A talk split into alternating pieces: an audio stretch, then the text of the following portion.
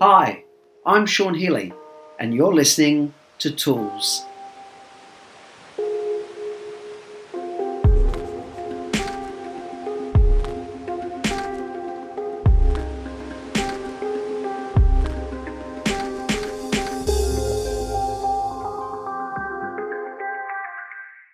Hi everyone, Sean Healy, personal development educator and NLP trainer here, and welcome to episode 124 of Sean Healy Tools, a podcast intended to offer tips, tools, and strategies to help us have the most effective life we can and also the best business and personal relationships.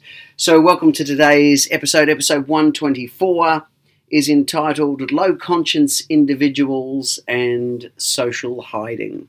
Um, it is suggested that one in every 100 um, individuals in our population um, is on what we would consider, or what sometimes termed the low conscience spectrum, which tends to mean that um, their compass uh, for morality, um, their um, ability to put brakes and limits on their behaviors is different to most of the rest of the population. So um, they have a different relationship with empathy to the rest of us. They are not uh, bothered as much by guilt, shame, regret, recrimination.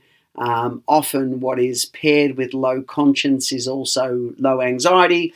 So, I can have a tendency to behave in highly exploitive ways and not be very concerned about whether or not I've created you any emotional, financial, spiritual, or psychological pain, would be basically how you would term these individuals. And it seems to be that one thing that's consistent amongst what we call um, cluster B personalities, which is your uh, character disordered individuals, your um, antisocial personality disorders, your narcissistic personality disorders, your borderline personality disorders, and uh, also psychopaths that are considered to you know be in a, a group of their own. Um, one thing that tends to be in common with these individuals is this um, you know they're not bothered by um, their conscience in in a way that the rest of us are um, and so that means I you know I can behave in extremely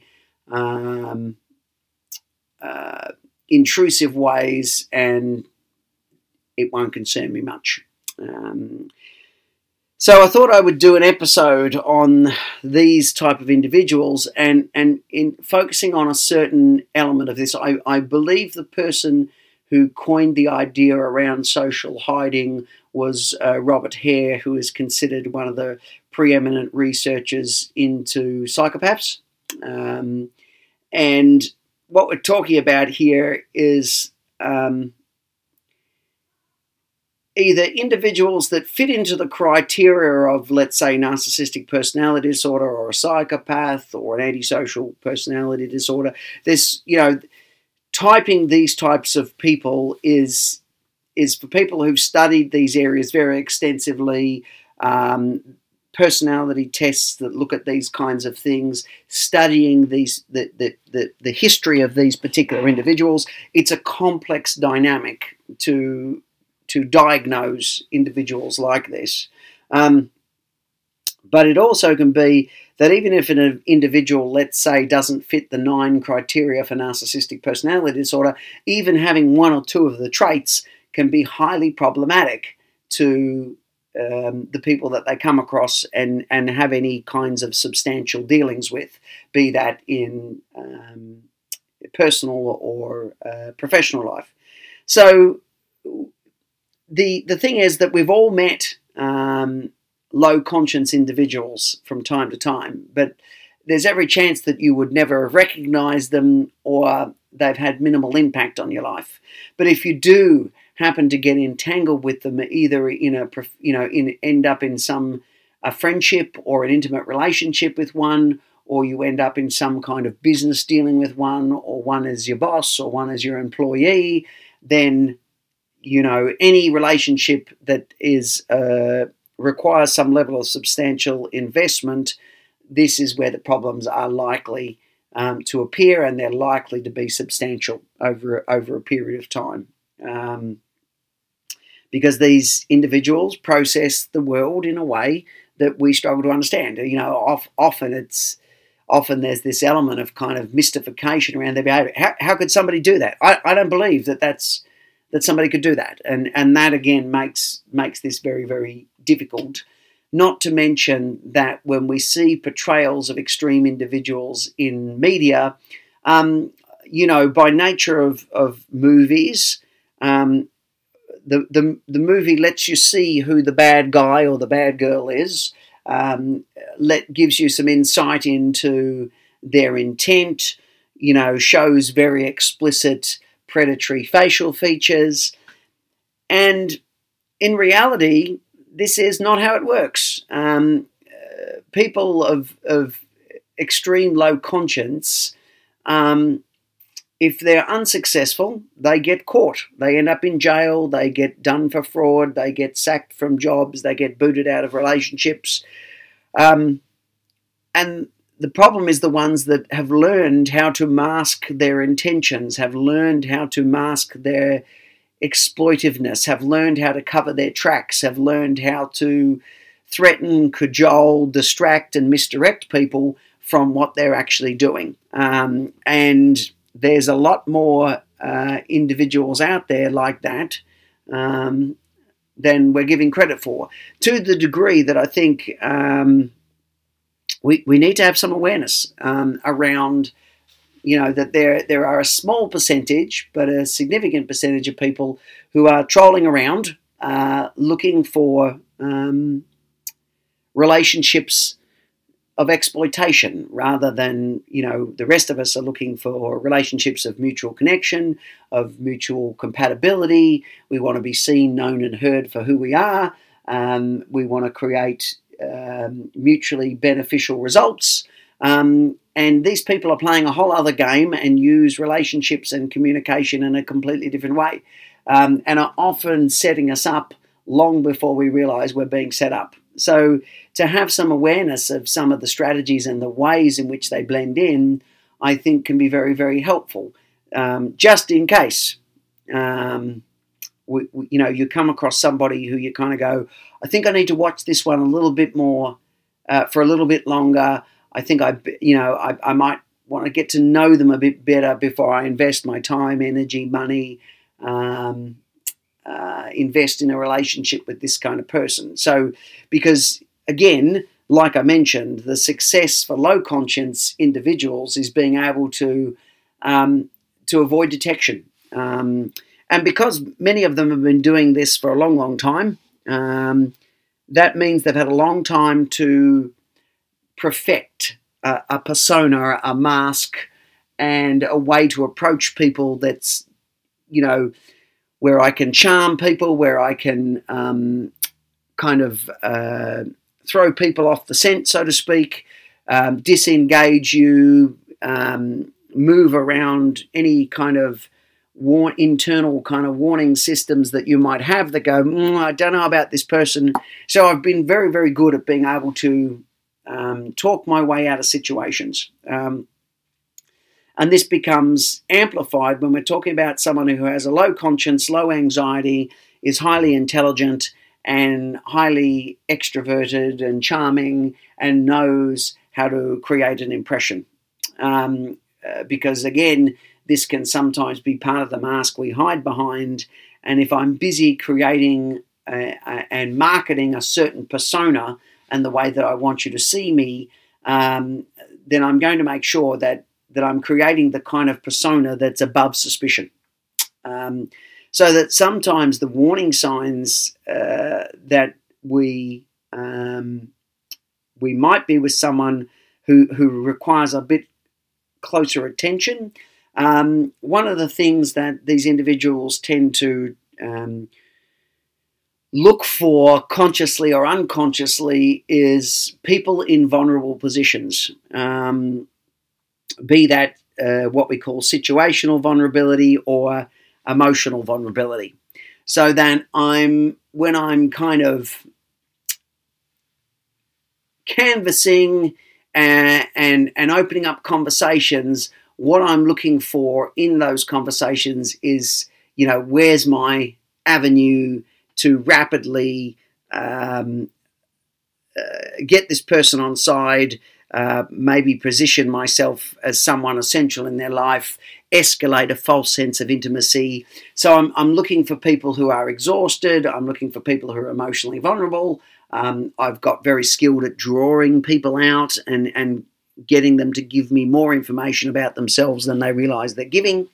Um, or I'm looking for, um, as I mentioned earlier, situational vulnerability. So, some people who talk about being kind of drawn into dynamics that they later regret um, is because maybe they moved cities, they were feeling a bit lonely, they didn't really know anybody, um, uh, or um, they'd uh, were just grieving the death of a loved one. Um, perhaps they just lost a job. Um, perhaps they'd started a business, but it wasn't going well. Um, so we have to be careful. And, and, I know for myself, I've got involved um, over the years in a, in a number of incidences where someone has presented as my savior. Um, and I ignored some of the kind of things that didn't quite add up and the, some of the minor inconsistencies in their story because they they had really sold me on the idea that they could get me out of trouble, that they could turn my business around. Um, and uh, the same can be said, unfortunately, for a few dynamics and vulnerabilities I've, I've had in terms of um, uh, certain past uh, intimate partner choices. Where, um, and again, if if you tend to be a very overly trusting person and overly optimistic and you know tend to only want to see the best in people, that that's a wonderful trait when we're dealing with um, standard functioning people. But it can be an absolute disaster when it comes to spotting the one in 100 low conscience individual. It actually your your your your strength works against you, and these people. Um, the research is early in these areas, but that's one of the the things that they talk about that these people are targeting. They're looking for people who um, the combination is yes, there's some situational need, there's some emotional vulnerability, but but a, but a, a sense of over trustingness and uh, you know an, an, overly optimistic belief in the goodness of people um, and and and an um, uh, uh, an overly empathic view of, of, of people and wanting to um, ideally only see the positiveness and the potentiality in people rather than sometimes what's right in front of our face. Um, and so that particular combination can make us very vulnerable to people who want to exploit uh, exploit us over time. So one of the key things for me that that I think uh, when I look back over some of my experiences is that some of these people are very, very good at, at, at very quickly moving into our life, very quickly making themselves an essential piece of our life, positioning themselves as as the kind of solution to some sort of emotional or situational issue. You know, if they show up in your business, they're the person that can turn your business around. They're the whiz bang salesperson. They're the person that you need to you know get behind and give money to and they might even start to condition you by talking about previous business owners that didn't have the guts and lacked the vision to see what potential they could bring and and were and and and um, were too withholding of their money and their time and their trust. So there's these little things sometimes that we're watching for when we get the sense that when they're talking, it's always about impression management. It's always about impre- you know the way they want to position the idea of themselves in our mind, um, and and then subtly molding the way that they want us to be. Oh well, I can tell you recognise brilliance, you know, and and you can see someone who's an absolute rock star. Um, so I'm not worried about you. But I tell you what, people in the past um, they've been overly concerned. They they they haven't been real risk takers. Um, they've been too stingy with their money to really, you know, you've got to spend money to make money. Um, and if it's in a relational setting, we're going to hear things like, "Well, I can, I can, I can tell that you, you really get me." Not like other people. You know, I used to date people that were hyper suspicious and had, you know, you know, they weren't healthy. You know, trusting individuals like you. Um, you know, they had poor boundaries. They were constantly asking me questions and pestering me. But I can tell that you're someone um, who doesn't kind of do those sorts of things. You're you're not a needy, wounded person like some of the unfortunate people I've been with before. Um, you're something special. You know, so we've got to be careful when people are trying to position an idea of us. Um, and does that mean that that you know that that might be something that they're going to be uh, looking to exploit later. It's it's looking at some of the conversational strategies and going, am I kind of being molded and moved in a direction, both in terms of how they want me to behave and also how they want me to see them, and and are these subtle suggestions to not look any deeper? Um, and that if I was to look any deeper and question any deeper, that would be a fundamental flaw in me, not an actual strength. So we've got to watch those kinds of trends. Some of these people, like I said, are very, very they they communicate well. Um, they, they, you know, they're very slick with their use of words. I, I, like one of the distinctions that, that came up. I think it was in Sandra Brown and Jennifer Young's book, Women Who Love Psychopaths, which you know I absolutely recommend. Um, I think one of the, the things that sort of struck me well was they speak well, but they don't relate well. You know, there, there's always kind of this sense that they're too polished, they're too shiny, it's a veneer, um, and maybe I need to slow things down. And like I said, one of the ways in which they bypass our, our suspicion is they will use, they'll either get us really jacked up and excited, or they'll create situations of urgency, or if it's a relationship, there'll be this absolute rush of intensity and this pseudo connection very, very quick. Um, and these kind of heightened states are, are part of the trick of getting us to ignore or override any kind of inkling that you know not not everything's what it should be.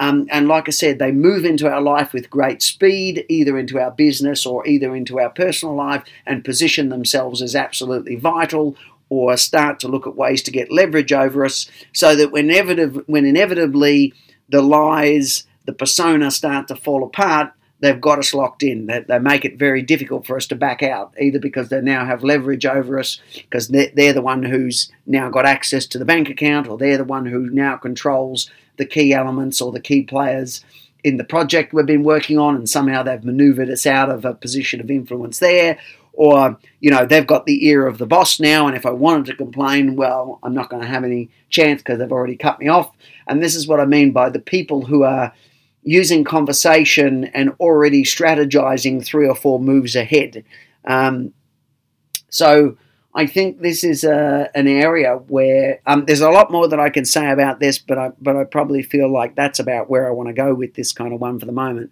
Um, but again, I'm I'm you know the key thing here is my ability to be exploitive and predatory um, rely on my fact that you can't see that I'm being exploitive and predatory. If I'm any if I'm if I'm any good at this, those are the skills that I'm going to develop to look like anything other. If you think about a lion stalking a prey, um, it, it does everything it can to to mask, hide, and camouflage itself until the very last minute, and then when it strikes, it it makes sure, for the most part, it's it's in a position that it you know there's next to there's near impossibility that the prey is going to get away. Um, and this is where we're kind of being set up over a period of time by these individuals. So any any chance to be able to, the more education I think around these uh, things like social hiding, um, and people who create work very hard to create a public impression of themselves whilst